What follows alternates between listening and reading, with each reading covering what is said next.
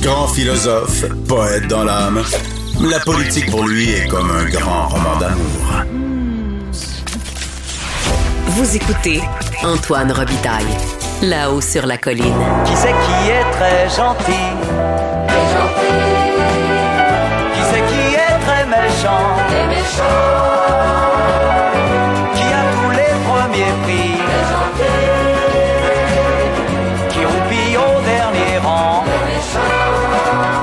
l'heure des bulletineuses du vendredi. Bonjour Sophie Villeneuve et Yasmine Abdel-Fadel.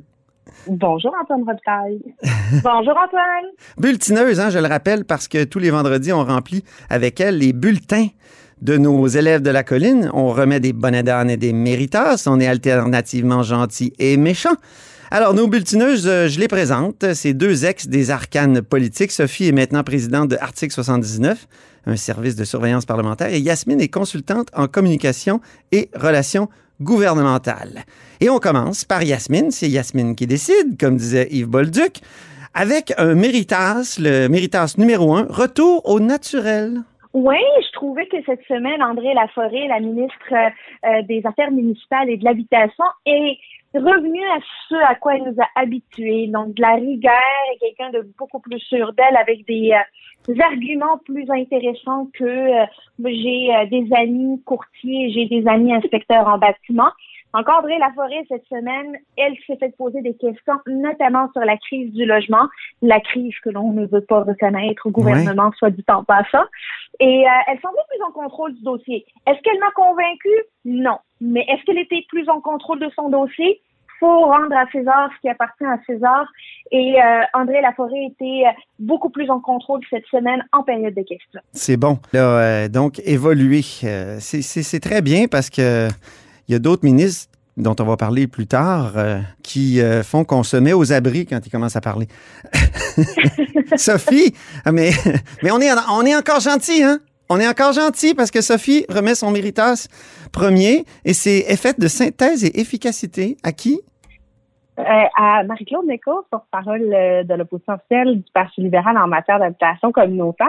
Et Marie-Claude Néco a été très efficace. Tu vois, moi, je, serais à la fois gentille et méchante parce que moi, j'ai pas trouvé qu'André Laforêt s'est ressaisi que. En fait, tant je reconnais André Laforêt des qualités en tant que ministre euh, des Affaires municipales, tant j'ai l'impression que le dossier de l'habitation est une lacune euh, chez cette ministre qui, est quand même l'une des ministres habiles. J'ai l'impression qu'elle aura perdu des points avec cette, euh, ce, euh, ce dossier-là. Mais revenons-en à l'esprit de synthèse et l'efficacité de Marie-Claude Nicole, Ouais. puisque c'est l'heure d'être gentil. Oui, oui, que sa question était très bien structurée et elle, contrairement à la ministre, semble très bien comprendre, connaître et saisir l'essence du dossier de la problématique de la crise du logement, de, la situation problématique en matière d'habitation communautaire. Marie-Claude Nicole, des fois, il y a des questions, on comprend pas où les députés s'en vont. Elle, c'était clair, elle s'en allait au bon endroit. C'est vraiment, vraiment une bonne question qui a été posée par Marie-Claude Nicole. Mhm. Puis c'est un progrès aussi. Moi, je pense euh, qu'on pourrait lui remettre un Oui. méritas progrès parce que, je vais te dire, les premiers points de presse où elle parlait de la crise euh, du logement, elle n'était Pas claire. clair. Quand elle a justement proposé sa fameuse solution là, de rapper euh, pour les familles, un nouveau rap, était- c'était pas clair. Et elle a rectifié le tir, puis c'est très bien, et ça se souligne. Mais soyons méchants, s'il vous plaît, mesdames. Un petit peu, hein? Bonnet d'âne numéro un, c'est Yasmine qui remet le bonnet d'âne pour une stratégie libérale décousue. Là, on ne sait plus, Antoine et Sophie, c'est quoi la stratégie libérale en période de questions. Dans mon là, ça me vieillit de dire ça. Quand Dans on mon temps, presse- Dans mon temps, quand on faisait un point de presse juste avant la période de questions, ça donnait une bonne indication sur c'est quoi le sujet du jour qu'on va vouloir amener en période de questions. Donc, on emmène notre chef, il déchire sa chemise, par exemple, je donne un exemple sur la crise du logement ou sur la fuite des données au ministère de la Famille. Ben, plus souvent qu'autrement, c'est la première question qui est posée en chambre. C'est sur ce sujet-là, c'est le sujet du jour. Ben, ils révolutionnent ça au Parti libéral. On ne sait plus c'est quoi leur stratégie parce que un jour, c'est la ventilation. L'autre jour, c'est euh, la santé mentale des Québécois. Euh, tout est mélangé. Euh, on ne sait pas sur quel sur quel euh, finalement clou il, euh, il tape. euh, j'ai l'impression que le Parti libéral mérite, mériterait finalement de s'asseoir et de faire une stratégie de période de questions. Ils prennent la période de questions beaucoup trop à la légère. Et il faut pas, faut pas l'oublier que pour les partis d'opposition, la période de questions est une occasion de faire ce qu'on appelle, je m'excuse de l'anglicisme, une Oh. clip médiatique. Une clip médiatique, on veut démontrer, on veut avoir un 20 secondes dans le téléjournal sur le sujet le plus chaud du jour. La, la, la, la, la santé mentale des Québécois est très importante, mais en sentant que c'est pas le sujet qui était le plus chaud de l'heure, ce qui a fait en sorte que Dominique Anglade ne s'est pas distingué durant les, euh, les journaux télévisés euh, à propos de avec ce sujet-là. Donc, revenons à une stratégie plus traditionnelle, elle était plus efficace. Ouais.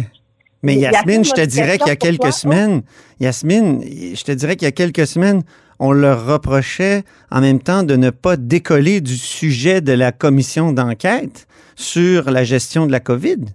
Est-ce que, est-ce Oui, que tu voudrais qu'ils collent à un sujet comme ça, que même si c'est. Ouais? Non, pas qu'ils collent à ce sujet, mais rappelle-toi, ils, ils étaient sur la commission d'enquête sur la pandémie, on leur a reproché. La semaine dernière, on leur a donné un héritage parce qu'on trouvait qu'ils attaquaient un même sujet sur, sur différents Hmm. Pénurie de main-d'œuvre, parlons-en pour la famille, parlons-en pour la santé, parlons-en pour les PME, mais ça se ressent que c'est le sujet de la semaine. Hmm. Cette semaine, je sais pas pour vous, mais moi, je ne sais pas c'est quoi le sujet qu'a voulu euh, qu'a voulu mettre à l'avant, euh, de l'avant finalement euh, l'opposition officielle. On ne sait pas. Ils sont revenus à euh, finalement chacun pose la question qu'il veut, mais qu'il n'y a pas de il n'y a pas de dénominateur commun de tous les députés. Sophie, Bonnedan, frappe préventive abusive. Ouais, le président François Paradis, là, je comprends qu'il veut garder une discipline au Salon Bleu, puis je comprends qu'on veut pas retomber dans des affrontements, euh, presque des, des effets de toge à tous les jours, puis des, du criage, puis des applaudissements, tout ça à l'Assemblée nationale. Est-ce que tu évoques l'ère, est-ce que tu évoques l'ère de Yvon Valium? Colère! Yvan Vallière qui avait une grande difficulté à s'imposer, on se rappellera, Oui. euh, qui avait de la difficulté à imposer son autorité sur le Salon Bleu. Mais euh, François Paradis, qui, qui, qui y va fort avec la prévention, là, donc Ah il, oui. il met en garde hein, cette semaine Marois Risky, porte-parole de, euh, de l'opposition officielle en matière d'éducation, qui pose une question au cours duquel elle n'en ferait pas de règlement. Là. Et là, tu sais, elle recherche la vérité la députée vient essayer de, de, de, de poser une question, puis là, le président Claire, comme si elle avait mentionné un terme qui est interdit. On le sait, au règlement de l'Assemblée nationale, il y a des termes qui ne peuvent pas être utilisés au Salon Bleu pour éviter justement les dérapages, puis pour garder ça dans un climat respectueux.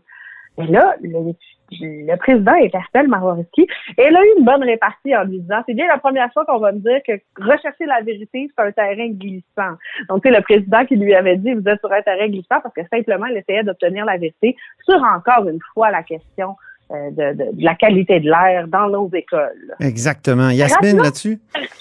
Oui, moi ça m'a ça m'a vraiment euh, choqué finalement cette semaine parce que pour moi ça des euh, des présidents de l'Assemblée nationale ont vu leur euh, leur euh, finalement position remise en question. On se rappelle la démission d'Yvon Vallière, mais là François Paradis il devait faire doublement attention. Puis je m'explique. C'est un député de la CAC et je comprends que quand on est président de l'Assemblée nationale, on doit faire preuve d'une très grande neutralité. Oui, Or, je tiens à dire aux auditeurs, il ne participe pas au caucus de la CAQ. Donc, c'est un député de la qui, Mhm. qui est comme en porte-à-faux. Mais ce qui est particulier, c'est que cette trappe préventive, est ce qu'on m'a rapporté euh, sur les coulisses qu'on voit pas finalement à la caméra, nous qui regardons de loin, Ouais. c'est que pendant que Marois Risky posait sa question, Simon Jolin Barrette, leader du gouvernement, disait au président Lève-toi, lève-toi. Et qu'est-ce qu'il aurait fait? Il s'est levé. Il s'est levé pour faire cette attaque préventive complètement inutile. Alors ça, ça laisse croire, et on sait que la perception en politique, c'est la réalité, que le président de l'Assemblée nationale écoute un peu trop le gouvernement duquel euh, il est député finalement. C'est Mm. problématique. Il ne devrait pas être euh, dans cette situation-là, le président de l'Assemblée nationale. C'est pas la première fois, hein. C'est pas la première fois que ça arrive. Euh, Ça fait quelques fois qu'on a l'impression que les, les décisions qui sont prises par François Paradis sont un peu influencés par le gouvernement. On a l'impression euh, qu'alors alors qu'il devrait avoir un recul, alors qu'il devrait vraiment travailler avec le secrétaire général de l'Assemblée pour rendre ses décisions, on est sous l'impression que François Paradis euh, écoute ce que ses collègues de la CAQ lui disent parfois. Mais je dois aussi dire que durant la même période de questions, le ministre des Transports, François Bonnardel, a utilisé à différentes reprises des, des mots qui font partie de l'index, comme le mot bobard, et qu'il n'a pas eu de finalement de petite tape sur les mains de la, de la part du président de l'Assemblée nationale. Alors, durant la même période de questions, François Paradis a senti le besoin d'être préventif avec une attaque inutile auprès de Marois Risky, mais n'est pas intervenu auprès de François Bonnardel. Ça alimente évidemment Ma- je tiens à le dire- ouais. Je tiens à dire que Marois Risky est venue à l'émission et elle, elle considère que son privilège parlementaire, là, qui est de pouvoir justement s'exprimer librement, a été violé. Et souvent, on, vous le savez, vous qui avez été euh, dans les arcanes politiques, on soulève une question de privilège. Et ça, il y a eu des tensions chez les libéraux, clairement, parce qu'André Fortin, le leader libéral, a décidé de ne pas soulever de questions de privilège et a dit ah il était sur la limite. Mais Marois, c'était pas la position de Marois Risky. Je souligne que Marois Risky, on ne l'a pas revu à la période de questions euh, de la semaine. C'était vraiment préventif abusif, disons-le comme ça. Oui, et peut-être euh, que ça a suscité des tensions chez les libéraux aussi. En tout cas, c'est une hypothèse. Méritas, redevenons gentils. Justement, redevenons gentils. Euh, boycott du mercredi, Yasmine, à qui tu remets ce Méritas? Ben, on redevient gentil parce que d'autres ont été méchants. en fait, je, je remets le, le Méritas boycott de la semaine à tous les chefs des oppositions Oh! euh, à l'Assemblée nationale. Dominique Anglade, Manon Massé, Pascal Bérubé, qui est, ch- qui est le chef parlementaire finalement du PQ, n'ont pas adressé la parole à Geneviève Guilbeault pour contester l'absence du premier ministre à la période de questions du mercredi.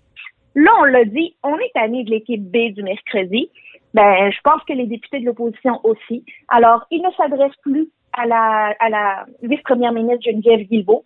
Les chefs d'opposition ne posent plus de questions. Puis on, on enchaîne directement avec les questions des députés et des critiques des différents dossiers. Mhm. Euh, moi, je suis d'accord avec ça. Geneviève Guilbeault, euh, je pense qu'il est temps là de, de, de se remettre en selle. Là, de se, le premier ministre, là, le mercredi, il doit être là. Il doit venir répondre aux questions. C'est fini l'équipe B. Puis, Il y a, il y a eu euh, du a flou, hein? Yasmine, il y a eu du flou autour de ça parce que Geneviève Guilbeault a dit euh, c'est moi qui ai décidé de ne pas répondre aux questions. Donc, euh, on- je savais plus qui. euh, c'est vrai qu'on a eu l'impression qu'il y a eu un boycott. Il y a eu des informations dans ce sens-là, mais plus tard dans la journée. C'est pour ça qu'on n'a pas écrit là-dessus, nous, euh, au journal. Donc, euh, c'est flou, là. Mais c'est clair. Je pense que ton message est passé, euh, Yasmine, puis c'est un message sur lequel euh, on tape, on martèle ce message depuis quelques semaines, c'est-à-dire, ça suffit, l'équipe B. Méritas numéro 2 de Sophie, mettre le doigt dessus. Oui, Véronique Yvon, tu sais, pose de nombreuses questions à Mathieu Lacombe, considérant, tu sais, dans, dans l'état de situation des, des CPA. On se rappelle que Mathieu Lacombe, cette semaine, pour contrer la pénurie de places dans les CPA, est venu annoncer des places d'urgence qui seront dans des sous-sols d'églises, dans des locaux municipaux, des choses comme ça, euh, pour réussir à combler cette problématique-là. On se rappelle qu'il y a 51 000 enfants actuellement en attente au Québec pour une place en CPA. Euh, et euh, Véronique Yvon qui pointe la problématique en disant oui, il y a un problème de place, mais il y a surtout un problème de pénurie de main-d'œuvre. Et la pénurie de main-d'œuvre vient du fait que les conditions de travail des éducatrices sont peut-être pas ce qu'elles devraient être. Mhm. Et moi, je trouve que ça, c'est dans l'angle mort de Mathieu Lacombe, qui, par ailleurs, fait plutôt bien dans son dossier. Il, il- il cherche des solutions. Là. Il arrive avec des trucs créatifs, on va lui donner. Il a l'air à se démener. Il a l'air à se démener, mais Mathieu Lacombe vient blâmer puis essayer de remettre, de revirer ça sur Véronique Yvon, alors que là, on va se le dire, là, les personnes qui ont rien fait en matière de développement de place en garderie pendant 15 ans, c'est pas le Parti québécois, c'est le Mhm. Parti libéral qui a été au pouvoir. Là. Fait que, c'est la mauvaise cible. Euh, Mathieu Lacombe, euh, donc, on remet à la fois un méritant et un bonnet d'âme. Donc, un, un méritant à Véronique Yvon qui a frappé sur le bon clou et Mathieu Lacombe en manque d'arguments qui vient blâmer le Parti québécois pour l'absence euh, de, de, pour l'absence de, de, de développement du réseau alors que le Parti québécois, comme tout, a été au pouvoir pendant 18 mois au cours des 20 dernières années. Donc, euh, faire attention peut-être parfois à ces arguments. Mais Sophie, on peut lui pardonner, on peut lui pardonner parce que il avait sa réponse écrite qui était destinée au Parti libéral, puis il l'a juste lu pour que la, la réponse avait reçu bon. C'est plus, il s'est trompé de feuille. Avant que Hey, tu on, donnes- le pardonne, on le pardonne pas, c'est pire. Avant que tu donnes ton bonnet d'âne, euh, Yasmine, je tiens à dire qu'on pourrait faire une catégorie mitoyenne entre Méritas et bonnet d'âne, le méritane. Le méritane, hein, un mélange des deux, un beau petit mot valise. OK, bonnet d'âne numéro 2, soyons méchants. Yasmine, bonnet d'âne script. Là, c'est clairement pas un, un, là, c'est un bonnet d'âne. Oui. J'ai, je suis nostalgique. Encore là, je me sens, je me sens vieille aujourd'hui. Je suis nostalgique du temps où nos, nos députés, nos chefs de l'opposition se levaient en chambre pour poser des questions. Ça venait des tripes, puis ils connaissaient leur dossier, puis ils faisaient des effets de toge, puis ils nous habituaient. Tu sais, ça faisait ce qu'on appelait la clip. Je suis désolée encore pour l'anglicisme. Mhm. Mais par contre, là, cette semaine, ça m'a frappé. Je sais pas pour vous, mais les députés de l'opposition, tous partis confondus, se lèvent en chambre avec leurs feuilles, nous lisent leurs feuilles, puis ils vont s'asseoir. Mais euh, on dirait que ils sont des figurants à la période de questions, qu'ils ont reçu un script juste avant de rentrer, puis on leur a dit, ben quand on te fait signe, lis cette feuille-là. Tout le monde lit sa feuille, à part Marois Risky. Là, il, il faut, euh, il faut, euh, faut arrêter avec ça. Là. Il va falloir reprendre. euh, tu sais, il y a l'art de la rhétorique là. L'art Oui. de la rhétorique, c'est en période de questions qu'on doit le voir. C'est pas après la période de questions. Donc, On veut des tribuns. souvenons-nous d'un Jean Charest, Bernard Landry, euh, et, et là, j'évoque même pas. euh, ah, oui, Pauline Marois, lisez un peu euh, ces questions. Mais, tu sais, des Lisa Frula, je sais pas. imaginez-vous, mettez-vous à leur place. là. Nous, Yasmine, on l'a vécu. Il y avait des périodes de préparation à la période de questions, des caucus. Tu lisais ta question devant euh, le caucus des députés. Vous étiez 30 dans une salle. Là, ils doivent se préparer tout seuls. Ça doit être difficile. Faut être Ah quand même oui. un peu indulgent. À cause de, de la, pandémie, ah, c'est un bon point, ben ça, oui. Sophie. Ben oui, c'est vrai. C'est- C'est pas la même pratique puis la même préparation. Le comité de période de questions en virtuel versus le comité de période de questions dans une salle où tu te challenges, tu viens essayer des façons de poser des questions, des gestes. Hey, moi, je me souviens, Bertrand Saint-Arnaud, vous vous souvenez, pendant le scandale de l'industrie de la construction qu'on demandait à la commission d'enquête, Bertrand Saint-Arnaud plaçait ses bras. Lui, il lisait pas ses questions. Il arrivait, il était prêt. Écoute, on avait même inventé des expressions pour catégoriser comment il plaçait ses mains, le, le prisme du scandale, le rectangle. Écoute, c'était fascinant. oui. Mais tu sais, c'était préparé à l'avance, tout ça. Ben oui, c'est ça. Oui, mais je veux bien, mais c'est pas c'est pas une raison. Si tu connais ton dossier, tu es critique en matière de, de ce dossier-là, surtout si tu es chef de d'un groupe d'opposition, tu devrais être capable de te lever et de t'adresser au gouvernement sans avoir une feuille que tu tiens dans ta main presque en tremblant, là. Mhm. C'est sûr, c'est sûr. Mais c'est mécanique, là. C'est les panneaux dans l'Assemblée, les, les, les plexiglas, les masques. C'est vrai. C'est Ça un- ne doit pas être évident. En terminant, ben là, je donne la parole à Sophie qui va donner un méritas et un bonnet d'âne en même temps. Un cornet à Ouais, deux ben, boules. Passé, ça s'est passé en même temps. Écoute, tu sais, autant Émilie Lessard-Terrien, députée de Rouen-Noranda, de Québec solidaire, euh, Rouen-Noranda-Témiscamingue, euh, a été euh, efficace et pertinente quand elle a dit cette semaine à Pierre Dufour euh, relativement à l'expropriation, euh, à l'exportation, pardon, pas l'expropriation, l'exportation du bois et le prix du bois, qu'il fallait qu'il mette ses culottes de nationaliste. J'ai Mm. beaucoup aimé son expression à elle, mais en contrepartie, le ministre Pierre Dufour, bon, euh, on appelait ça un bonnet d'âne aux abris. Pierre Dufour, ça n'a pas de bon sens. À chaque fois qu'il se lève, on est terrorisé. Mais là, il est venu répondre. Ça semble faire la sourde d'oreille par ma collègue. Mais Ah oui. Structure de phrase! C'est le Laurent Lessard euh, de la CAQ.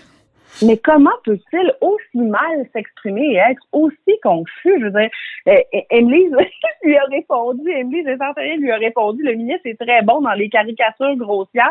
Moi, j'ajouterais à ça les caricatures grossières et incompréhensibles. Je veux dire, quand il se lève et qu'il parle, on comprend rien.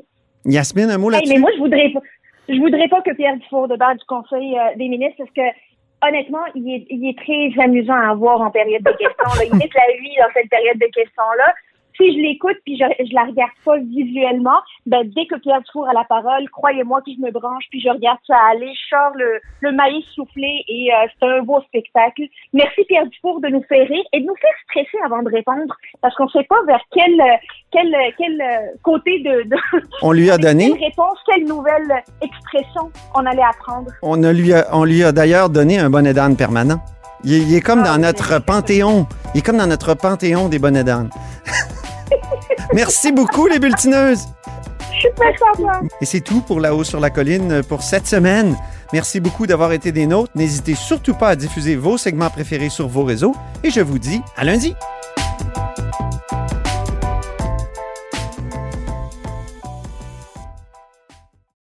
Ce segment politique vous est offert par Article 79 Surveillance parlementaire. Pour être les premiers informés de ce qui se passe sur la colline, faites confiance à Article 79. Résumé des périodes de questions, suivi des projets de loi, décrets, nominations et tous les travaux parlementaires. Voyez les forfaits et abonnez-vous sur article79.com.